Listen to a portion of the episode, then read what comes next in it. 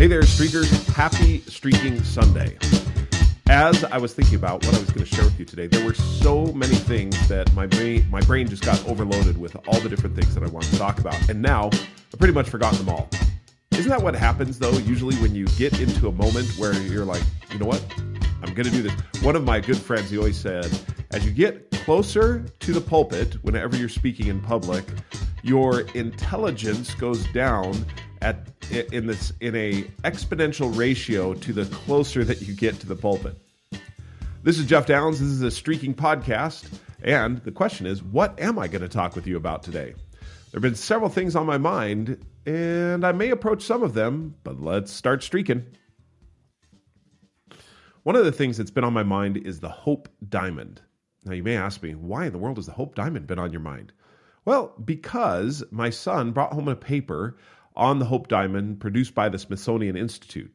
The Hope Diamond, one of the most valuable gems in the world, has had quite the history. It's been stolen a couple of times. It was found, uh, and I don't remember exactly where it was exactly, but it was a lot larger than what it what it is right now. It was cut so that it has the beauty and resplendent uh, the the the so that when the light hits it, I guess it ref, ref, reflects the light in such a, a unique and specific way. One of the things that's unique about it as well is it when you expose it to infrared light, it glows red for a little while afterward, which I never knew.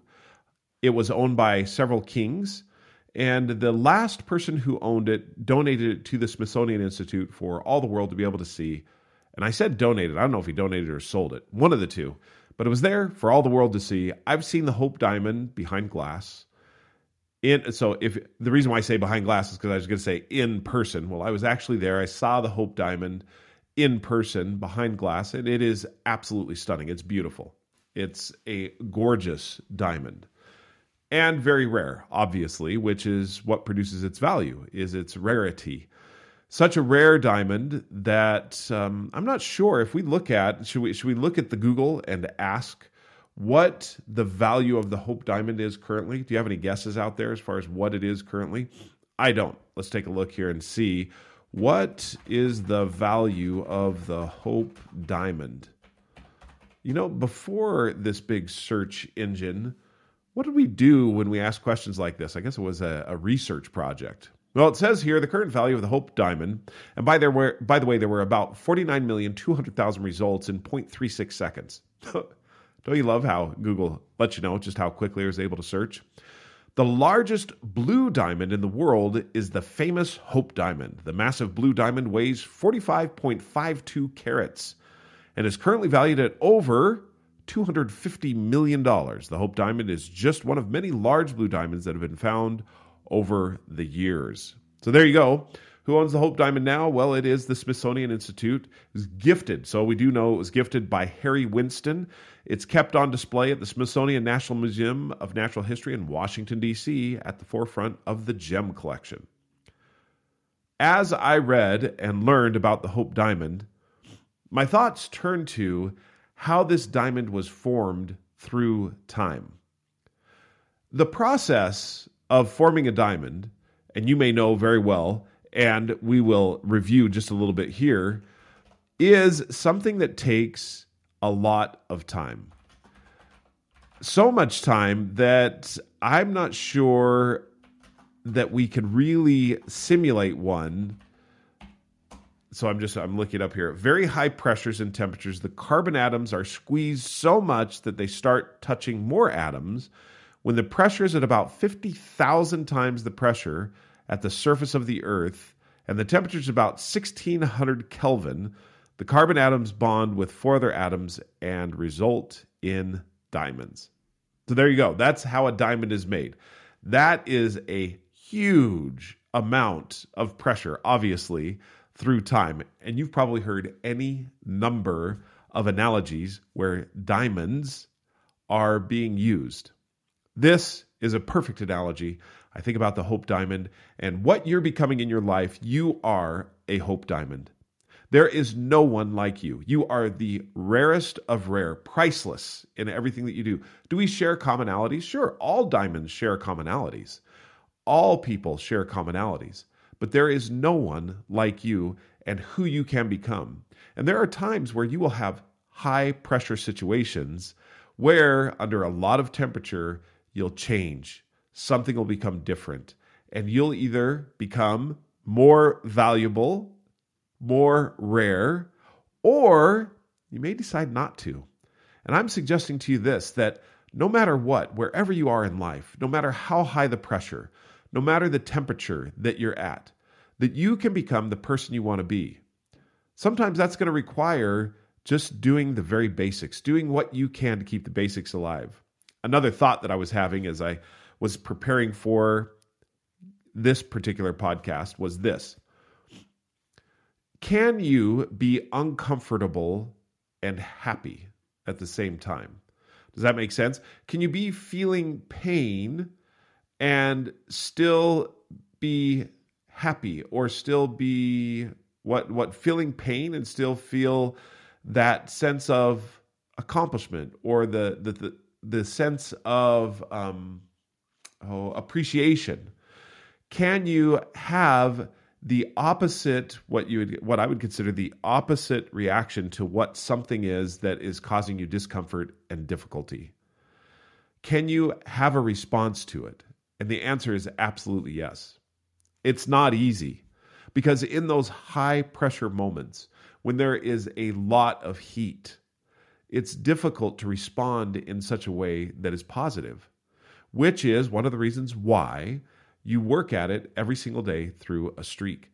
This is what you do to prepare for those high pressure situations so that when you get in them, you have a little bit of floor or flooring or f- foundation on which to stand so that you can effectively manage through your feelings. Related to this, I'm not I'm thinking about this for just a second because is it related to it? It is related to this. Is another thought that I had. Something that Jamie asked me, I think it was last week. Two different situations, but both religious. One, I am uh, one of the things that I do as a member of the Church of Jesus Christ of Latter day Saints is I work in uh, the temple, the Saratoga Springs Temple, uh, one time a week. And I work on Fridays, one time a week. And when I go in, I have several different responsibilities that I do. Um, one of those is recording that certain ordinances had taken place and that we have the record of them. In fact, that is one of the critical elements in regards to the Lord's plan is to record that any particular ordinance has taken place. And so I have the responsibility to ensure that that happens. I interact with quite a few people, and I enjoy my interactions with each one of them. The other religious place that I am is at church. So, church on Sundays, the temple on Fridays, but at church, I also interact with people. I don't have necessarily any specific responsibilities, and typically, what I'll do with church is I'll bring my iPad, and in my iPad, I have a program called Notability. In with that, I will I, I will take note. Well, not really take notes. What I have done in church for the last several years is write while I've been in church, listening to whatever the speakers were saying in the main uh, congregational meeting called Sacrament. And then there's another meeting afterward, which happens to be either a men's and women's meeting or a, a, a class meeting where we all meet together. In all of those situations, I would be writing. And Jamie challenged me with a question. And she's she's so fun to talk to because she's like, I wasn't judging you, and I knew she wasn't judging me, but she was asking me why I was so attentive and uh, interactive with the people in the temple, and yet I was almost reclusive with the people at church. And as I thought about it for a while, I had not realized that my writing in my iPad had actually really put up a wall and a barrier from really getting to know anyone in my congregation. And as I thought about this and thought about the year that we have lived in the place that we currently are, thought to myself, you know what? I need to change. I need to do something different or better here because the people who are around me are amazing people and I want to get to know them. But what I was doing was really shutting myself off from all of them because I was writing. And who wants to interrupt anyone when they're writing? No one. And so I thought, and I, I, felt that this was inspired. This was divinely inspired. I thought, you know what? I can no longer take my iPad to church with me. I have to leave it leave it aside and go so that I can pay complete attention to the people around me and get to know them. So today was the first day that I did that. And I'll tell you, my eyes were opened.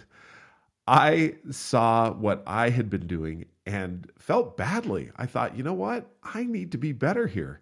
I had a great conversation with an individual just afterward who, if I had had my iPad, I never would have had the conversation with him. And there's others that I had great interactions with, and I thought, I can be better. I could do better. It's another thing that you look at. There are times when you feel the pressure and you feel the heat, and it may not be from external sources, it may be from internal sources telling you that you could do better. I know that there are many times when I have either been reading my scriptures or been in prayer and have thought a lot about or or have had not thought a lot about, excuse me, but have had a impression come upon me that created pressure and heat from inside. And that pressure and heat has led me to changes. And those changes, hopefully for the most part, have been good. As you go about your life, your spiritual life, your physical life, all the different areas, aspects of you being the whole person, know this that you have the opportunity to become who you want to be purposely, intentionally, deliberately. You don't have to wait for external forces to act on you you can act. You can set up those things that will allow you to be the person you want to be. The only limits in life are the limits we place on ourselves. And we do that through any number of means. So don't limit yourself. Allow yourself to be, accept and become who you want to be and who the Lord inspires you to be. And as you do, you will experience happiness, joy, excitement, enthusiasm, even in the midst of trials, difficulties, challenges, and hardships. If you want to learn more about streaking, you know where to get the book. It's at Amazon, Barnes & Noble, or anywhere books are sold. You can also download the Streaking app and see everyone keeping their streaks alive. Post yourself, share with others what your streaks are, learn all about streaking in there on the Learn page. Uh, let's see here. The other thing was Audible. Yeah, if you want to download the book on Audible, you can listen to it there. Subscribe to the podcast, give us a rating, also rate the book. We would appreciate it, and it would help more people see the power in streaking. Until we talk again, keep streaking.